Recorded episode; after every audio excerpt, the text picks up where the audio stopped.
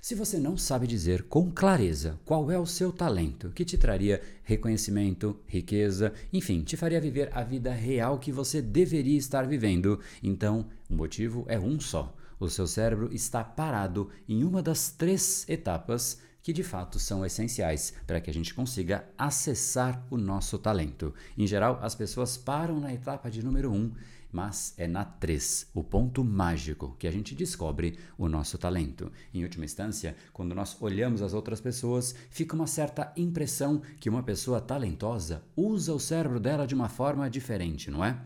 E sabe o que é melhor? Isso realmente faz sentido. Quando você percebe o espetáculo de uma pessoa e você vê toda a habilidade, tudo aquilo que a pessoa realmente consegue fazer, você simplesmente observa admirado. Quando você percebe uma pessoa que tem a arte da palavra, de passar o conteúdo, nós também ficamos admirados. E por que isso acontece? Porque no fundo, mesmo que sem saber, internamente você diz para você, cara, é impressionante como o cérebro dessa pessoa tornou o desconfortável confortável. Hoje você vai descobrir o que ela fez, como ela conseguiu chegar nesse nível.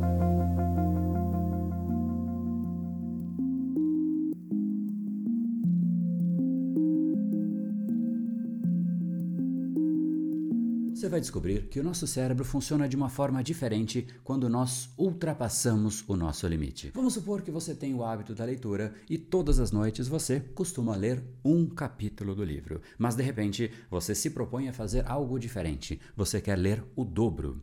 Neste momento, algo mágico começa também a acontecer no seu cérebro, porém, este momento mágico poucos descobrem, porque em geral as pessoas param antes de chegar naquilo que gera um certo incômodo, porque o cansaço toma conta nessa hora, alguns sequer começam, afinal a preguiça atrapalha, e o melhor é que este algo mágico que acontece exatamente neste momento vale para qualquer coisa, seja para uma habilidade, para uma ação, para uma atitude, é no fundo um ponto mágico do cérebro e ele sempre acontece no exato instante em que você ultrapassa o seu limite ali o cérebro te permite este momento. Então, antes de nós irmos para essa, que é a etapa 3, nós já temos aqui duas etapas. A etapa de número 1 um é quando o padrão cerebral prende a pessoa, ou seja, ela quer fazer, mas o padrão cerebral não permite que ela avance para a etapa de número 2, que é exatamente o limite dela, quando ela realmente ultrapassaria esse limite para que de fato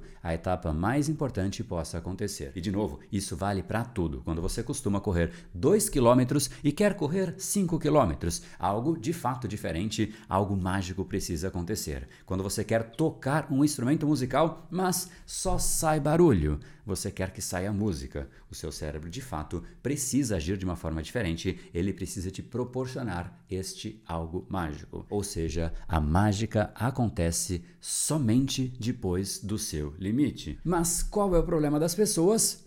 Limite, André. Que limite o quê? Eu quero ficar aqui, ó, babando no meu sofá. Algo fascinante acontece no seu cérebro exatamente quando você ultrapassa o seu limite. E agora então, qual é este elemento? Essa é a hora em que o seu cérebro percebe que você vai continuar em terras antes inexploradas e ele começa, portanto, a recrutar recursos anteriormente não tão necessários. Afinal, se você está no ambiente controlado, você não precisa daqueles recursos, mas é algo novo, então você precisa de recursos novos. É exatamente aí que nós começamos a acessar as camadas mais profundas de nós mesmos. Afinal, o nosso cérebro diz pra gente: ei, Peraí, eu preciso de mais recurso porque eu vou além daquilo que eu costumo ir, eu não conheço isso que está acontecendo, eu vou precisar de mais atenção, de mais foco, ou seja, nós estamos ali entrando em uma esfera mais complexa. Então, eu, cérebro, preciso de mais atenção, dedicação, energia, concentração.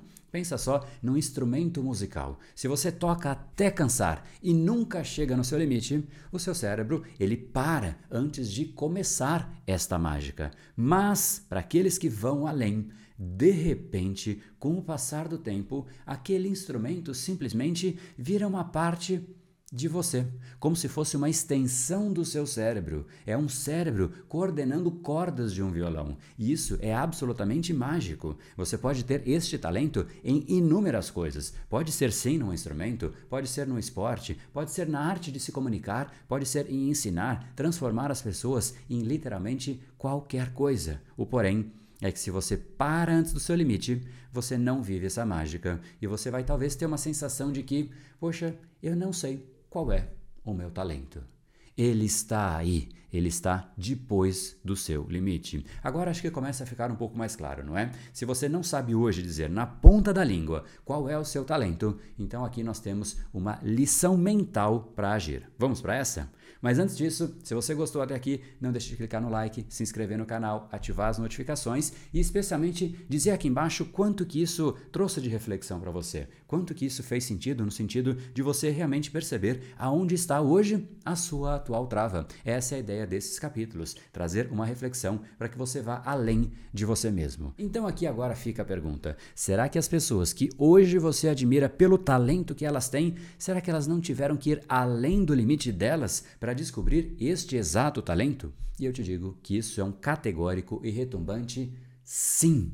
Sempre que uma pessoa vive o talento dela, você pode ter a mais absoluta certeza de que ela excedeu o limite dela. Imagine só um grande nadador, como César Cielo. Você imagina que quando ele nasceu, ainda bebê, a mãe dele virou e falou: Nossa, ele nasceu para natação? É óbvio que não, ele só descobriu o talento dele porque ele excedeu o limite e depois, aí sim, que ele descobriu esta mágica. No fundo, o lugar que o seu talento realmente mora é depois dos seus limites. Então, por que as pessoas dizem que não sabem qual é o seu talento?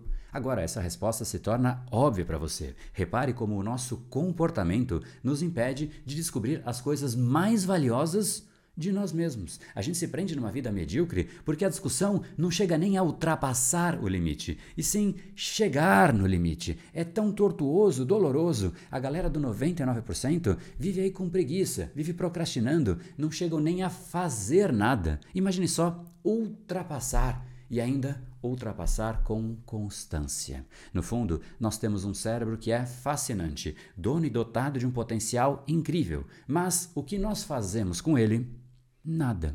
Não chegamos nem perto daquilo que nós poderíamos usar do nosso potencial cerebral e por isso nós não vivemos a etapa 3, que é exatamente esta parte mais mágica da nossa própria vida. Então entenda de uma vez por todas, se você não usa os recursos que você tem e eles ficam guardados em uma gaveta, eles atrofiam. Tudo aquilo que é biológico, quando não é usado, atrofia. Isso é um fato para tudo. Se você usa pouco a sua memória, porque hoje a memória é o celular e as anotações externas, então invariavelmente você treina menos a sua memória e por conta disso a sua memória é pior do que aquele que realmente treina. E aí fica a pergunta mais importante para você mesmo, uma das mais importantes da sua vida. Será que o seu talento está hoje atrofiado?